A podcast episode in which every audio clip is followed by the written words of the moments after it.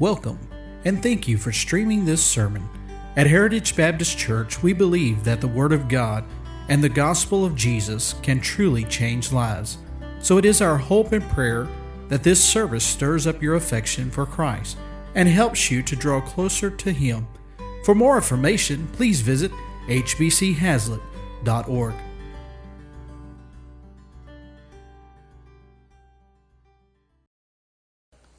All right. Well, I think the Lord certainly has directed tonight as to the sermon. So if you would, turn in your Bibles to John 16:33, familiar passage. We'll also be turning to 1 Peter chapter 4. As we think about tonight, the reaction to adversity. Can I say tonight that God's grace is enough? And everything that we face, and all of life's difficulties and all of life's detours, God's grace is enough. Paul made that statement that when we're weak, He is strong. His grace is sufficient for every need. Adversity absolutely benefits the Christian. And when we're going through adversity, we don't recognize or think about that, but adversity does have its benefits. And so tonight we just think about the reaction to adversity as a Christian. John 16, verse 33, familiar passage, Jesus speaking says, "These things have I spoken unto you, that in me you might have peace." I'm thankful for the peace that we have through the Lord Jesus Christ. Not just peace with God, but the peace of God that I can experience from day to day. "In the world you shall have tribulation, but be of good cheer. I have overcome the world." For most TV evangelists, this would certainly overturn much of their doctrine that they teach on TV. God never promised that getting saved, that in accepting Christ as your Savior, would excuse us from adversity. And so we want to look at that tonight. Let's pray. Heavenly Father, again, we thank you tonight for your word. We thank you for the peace that we have through our Savior. We pray tonight that you would, again, remind us of the responsibility and the way in which we should react in adversity. And we'll thank you in Jesus' name. Amen. In athletics, you have a lot of different reactions by athletes to adversity. Some athletes, especially, by the way, a lot of the adversity in basketball is really, or basketball or any sport is really, doesn't really occur. They just act like it does. It's called the flop, and basketball players are notorious for it, and soccer players are worse at it. I watched YouTube. I've seen it. I don't watch soccer. I'd rather watch paint dry, but when I see the highlights on YouTube, I'm making fun of the youth pastor. It's all good. When you see the highlight, I'm going to get off of that.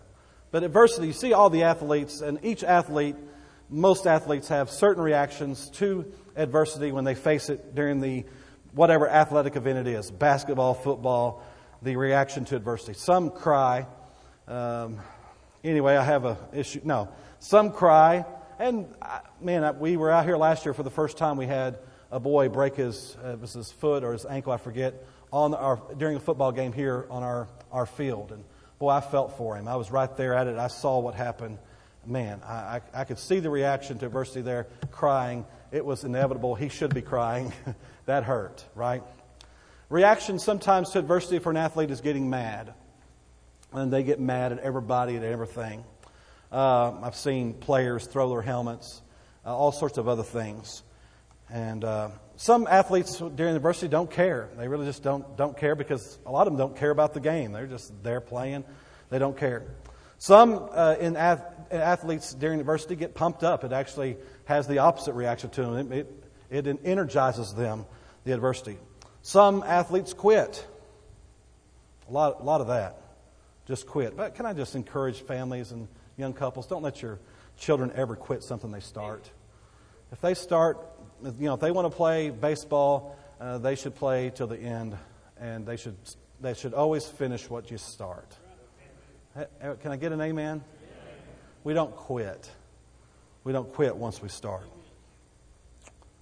But not just the baseball game. But I'm talking about you'd finish the season. Okay, all right. Some athletes quit. Some get loud. You know, some yell at others. Some make excuses. I mean, we could go on. Each one of you would have your own list as far as the reaction of an athlete to adversity. But can I remind you in life that suffering for the Christian and just as human beings is a common experience. We all suffer to varies in certain degrees. And I love this statement, but a Christian's reaction should be uncommon. In other words, suffering is a common experience, but the reaction of a Christian should be uncommon. We as Christians, we're saved. We have the Holy Spirit inside of us. We have the Lord living within us. We ought to be very careful when we're going through adversity. Some Christians, when they go through adversity, blame God. And it's an excuse for them to get mad at God.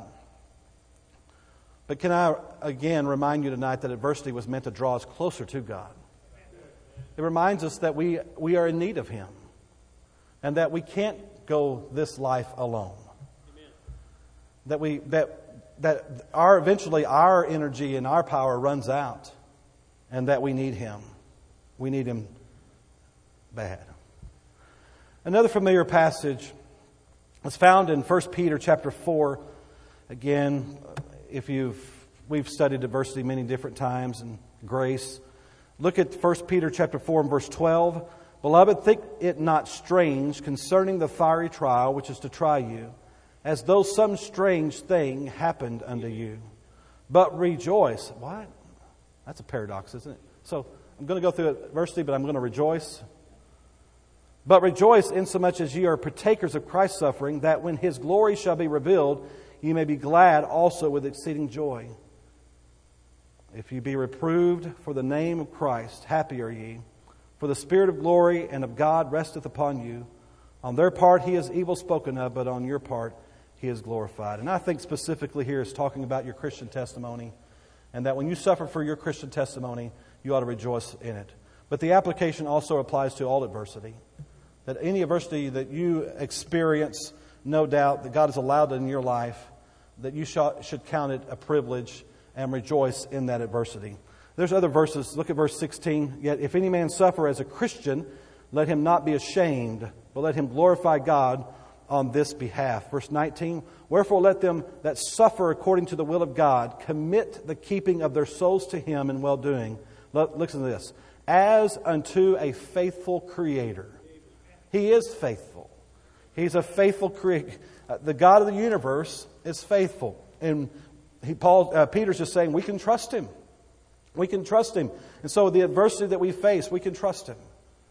If you face persecution, and I know we don't face persecution like they do in the Middle East. There are people tonight losing their life because they're Christians. There are people dying today who died today because they're Christians, simply because they're Christian. So we suffer very little as compared to many around the world. But, you know, to us, absolutely, it's suffering when we face adversity because of our Christian testimony and when we try to live right and do right. Whether it's at school, as they start school up this week, or whether it's in the workplace, and whether you have to step away from a job because of various immorality going on and all the things, and you're being made fun of because you won't participate in immorality. In those adversities, our reaction should be uncommon. Again, we see here that we are promised, that we will suffer by Jesus Himself.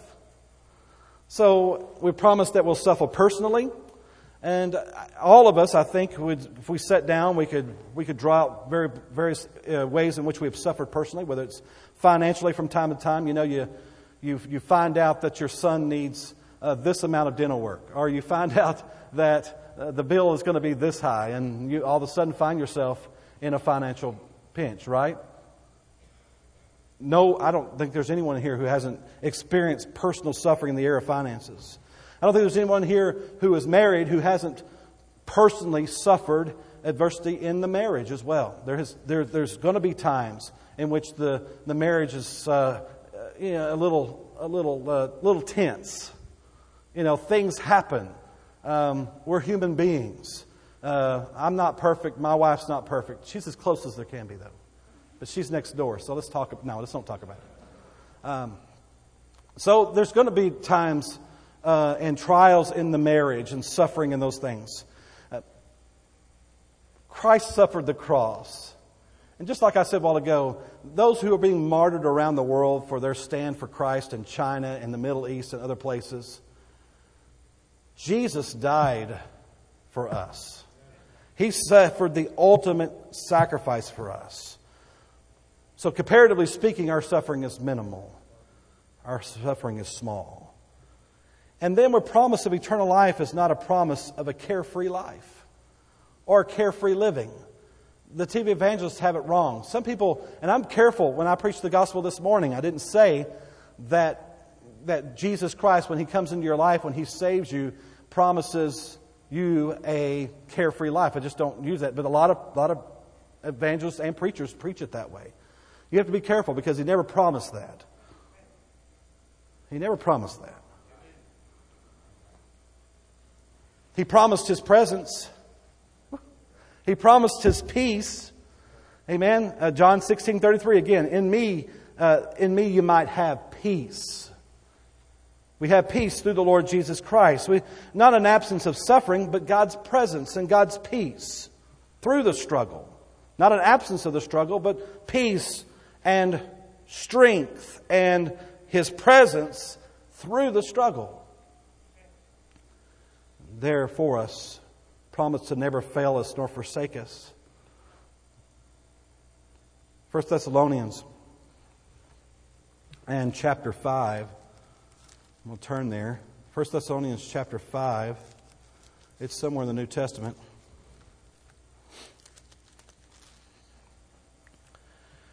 Verse 16. Rejoice sometimes. It's not what it says. Rejoice part of the time. No, it says rejoice evermore. Pray without ceasing. To always be in an attitude of prayer. In everything give thanks. I want to ask a question tonight. Is that a command? I mean, is it stated as a command? It is, isn't it? In everything give thanks. For this is the will of God in Christ Jesus concerning you. There is nothing that comes into your life that God has not allowed to happen. You say, you mean me suffering financially, that God allowed that to happen? Yes, even if you created it yourself. You know, we make stupid mistakes sometimes. And yes, I use the S word. I don't use it very often. Sometimes it needs to be used. Sometimes we make stupid decisions, right? But God allows those things into our life. Sometimes, again, everything that comes into our life, every circumstance, every adversity, every detour in life, everything that comes into our life, God has allowed. Notice how I said that. I didn't say that God did it. I said God allowed it. There is a difference. The devil hates your guts. He's the roaring lion seeking whom he may devour. He wants to devour you. He wants to destroy your life. God many times allows certain freedom, as we know from the book of Job, that God allows certain freedom for Satan to buffet you, buffet me. He allows those things to happen. So when He says, this is the will of God concerning you, it is the will of God concerning you. Be thankful, He says, in everything. It's so hard to be thankful when things are not going right. We said this a couple of weeks ago. When things are not going right, it'd be a great time to sit down and count your blessings. Because the good far outweighs the bad. Let me point to myself when I say that. I'm three back at me, right? One at you, three back at me. One up in the air.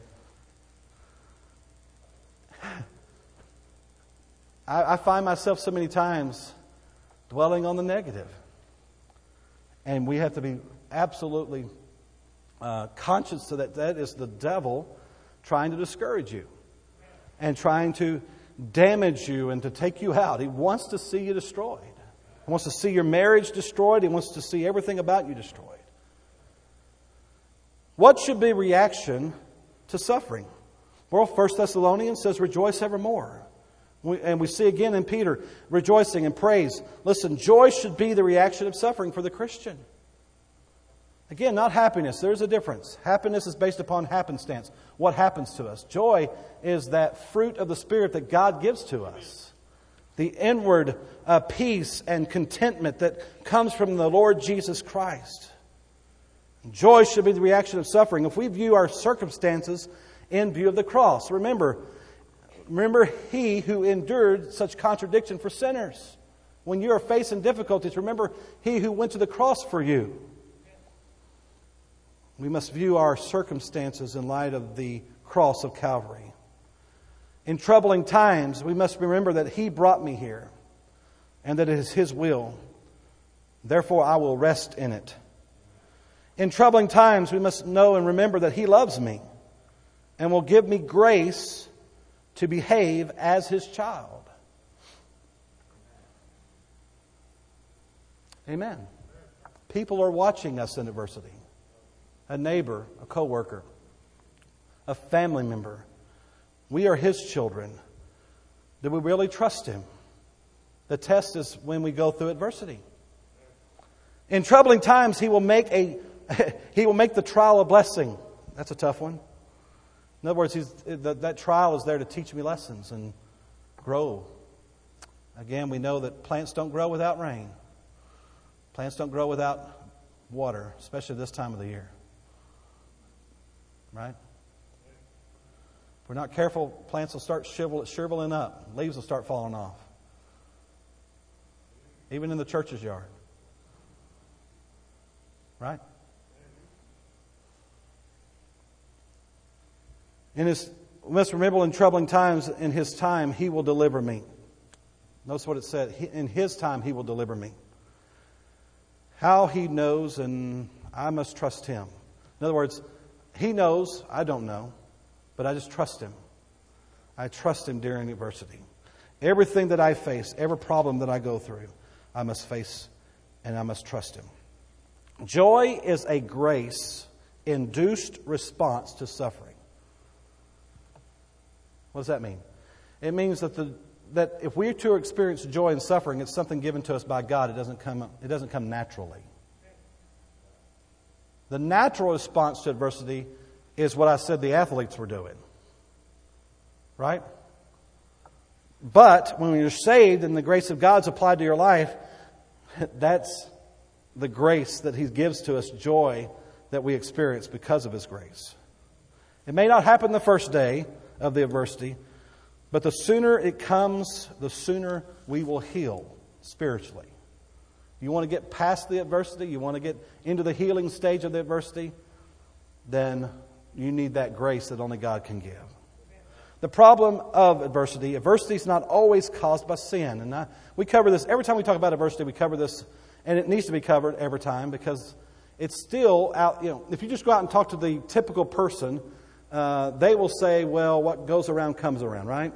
So you're experiencing bad because you did something bad. You don't think that's what people think?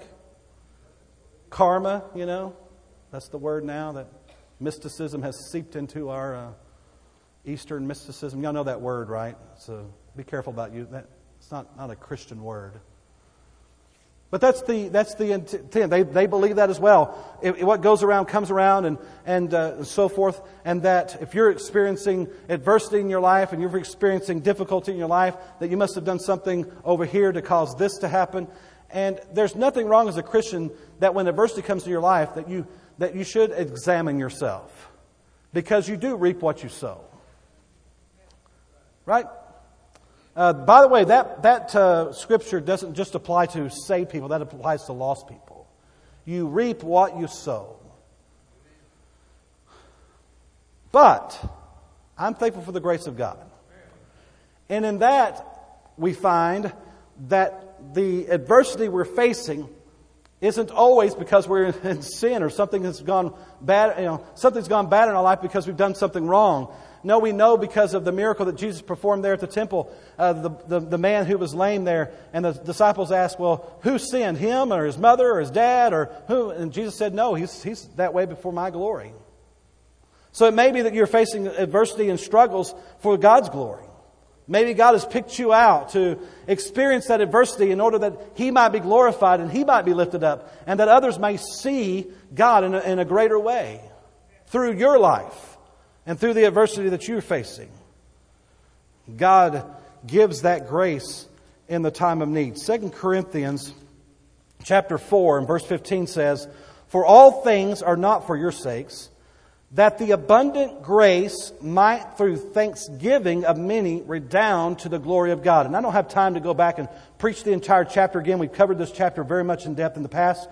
But in verses 13 through 15, it's speaking of faith, that it's faith that we grow by. It is faith that raised up, by faith we believe that Jesus Christ was raised up from the dead. And it's through faith, His grace, His abundant grace, that we can have and have that grace of God redound for us, abound toward us. And we can experience thanksgiving in adversity. Look at verse 16. "For which cause we faint not." You know, again, adversity. We don't faint. "But though our outward man perish." Oh man, we could spend some time there. And y'all know we love this verse. Brother Stewart's taught this verse to us. Yeah, there's definitely body parts that hurt tonight. Right?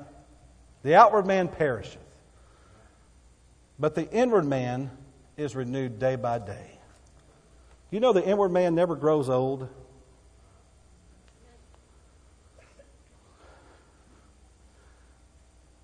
The inward man never...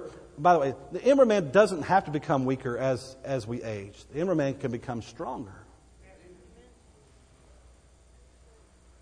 And in order for the inward man to become stronger, it has to exercise faith. In order for faith to be built, adversity has to take place in your life. It's part of it. David faced the bear and the lion. You know the story. He faced the bear and the lion before he faced Goliath. That's a stepping stone of faith that grew David, the king's faith. It's adversity that will grow our grace. It will grow our inward man. We can have a daily renewal. Every day you can be renewed. I'm thankful that Christianity is based upon daily and not yearly. I don't have to wait till January 1st to have a New Year's resolution. And I know you make fun of me all the time about my diet, but I'm starting again tomorrow. I am absolutely starting again tomorrow. I want you to pray for me. I can. You have the opportunity. I know, again, I've done that because it's funny, but listen, you can start over every day. And I'm not talking about no diet. I'm talking about as a Christian, you can have what happened yesterday and what you did yesterday and what you did last night. All of that can be forgiven. You can start afresh every day. If you didn't read your Bible this last week, pick it back up tomorrow. Well, I've stumbled and fell this year, and I read the first 3 or 4 months, and then I didn't do it for a month. Well, pick it back up tomorrow. You can start over every day with the Lord. And you know what? Unlike us, He forgets. That to me boggles my mind.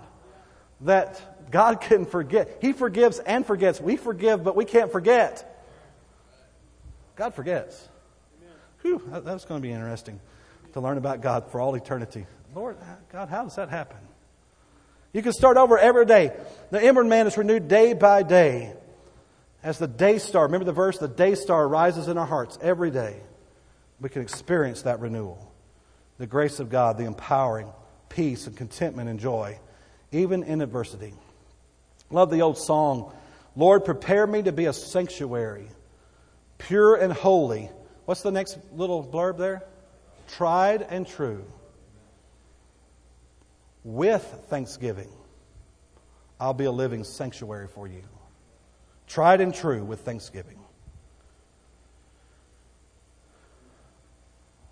Romans speaks about being a living sacrifice for the Lord. May we, as a Christian, trust the Lord in adversity. And may our reaction be uncommon and not have the natural reaction. I am not talking about if you lose someone in death. We're not talking about crying at the death of someone. That is helpful in healing. There should be tears shed if someone in your family or a close loved one dies. So when I say that reaction to adversity shouldn't involve crying, I don't mean when something emotionally happens to you and adversity happens to you that is deep-seated. Crying is not a sign of weakness. I was raised that way, and my dad, if he was here, we would talk about it. I remember, again, I've used this illustration 1,000 times. I had a dog, a little Chihuahua dog, that I paid for myself. I had asthma real bad when I was a kid, and the wise tale was that Chihuahuas would help with asthma. I don't know where that went or how that came about to be, but so my dad, I paid $50 for Pablo, was the Chihuahua's name. Well, you got to have a Spanish name, Pablo. That dog slept with me. I mean, everything. That dog was everywhere with me. And then one time during the something happened, and we lived out in the country, but in our neighborhood, someone killed a bunch of dogs. They poisoned them, and mine happened to be one of them. And I remember me and Dad going out to the backyard and digging the hole, and Dad, put the little dog down in the hole, and we covered it up, and I wasn't crying, And and my dad looked at me and said, "It's not wrong to cry." And he started crying, and I started crying. Again, I don't want to walk away from this message not being careful that crying is a natural reaction to death and those things in our family.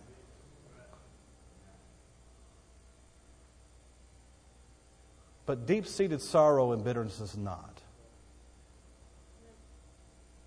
People always ask me, how do I overcome, how do I overcome someone losing a loved one? How do I overcome those things? I always tell them, number one, time. Yep. Time heals all wounds. And then I tell them, if you are still mourning to the point of not getting out of bed, and people do that. If that's what's happening a few months later, especially a year later, then there is a spiritual problem that needs to be addressed. As a Christian, that's a spiritual problem. And we must be careful in those ways. I'm not saying you still don't miss them a year later. I'm just saying, what I'm saying. Adversity is common to everybody, such as is common to man. And when we face adversity, any type of adversity, our reaction should be uncommon. I'm amazed. I'm still on the losing a loved one thing. I'm amazed. A high school girl that I grew up with lost her husband several years ago. I don't remember now, maybe 15 years ago. They graduated from Baptist Bible College, went into the ministry, and he passed away. I don't remember exactly how or why. Had a couple of children. A few, maybe a year or two later, she married again. She's my age. And again, here a month ago or two, her husband died, a heart attack. She's 46 years old. I'm amazed at her strength. I'm amazed at her reaction to the death that has happened in her life. And though on Facebook you can hear and see her reaction, it still amazes me the strength that God has given her and the grace that God has given. That's what I'm saying. And I promise you, even though it's social media and Facebook, she's not putting on airs. That is the grace of God in her life, empowering her, encouraging her, giving her contentment and peace, as she overcomes, through the grace of God, that in her life, losing two husbands before the age of 46. I'm just saying our reaction should be uncommon. When people see us face adversity, it should be a witness to glorify God. People should see there's something different about the way we react to adversity. Your co-workers should see a difference. So much so that you will find as you face adversity and you go through adversity and God applies that grace to you and others see that grace in your life, you will find coworkers, friends, neighbors coming to you in their adversity. And what an opportunity to give them the gospel. It's amazing how that happens. May we be reminded that we can experience the grace of God every day.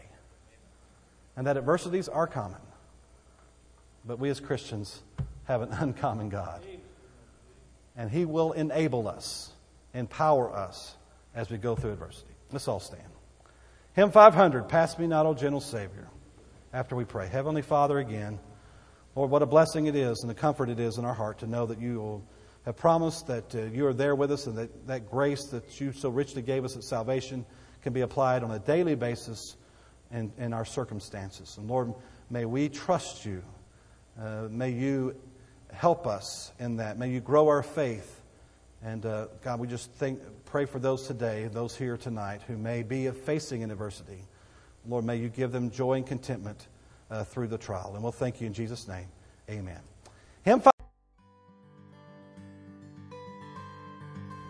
On behalf of our church and staff, thank you for listening to this sermon.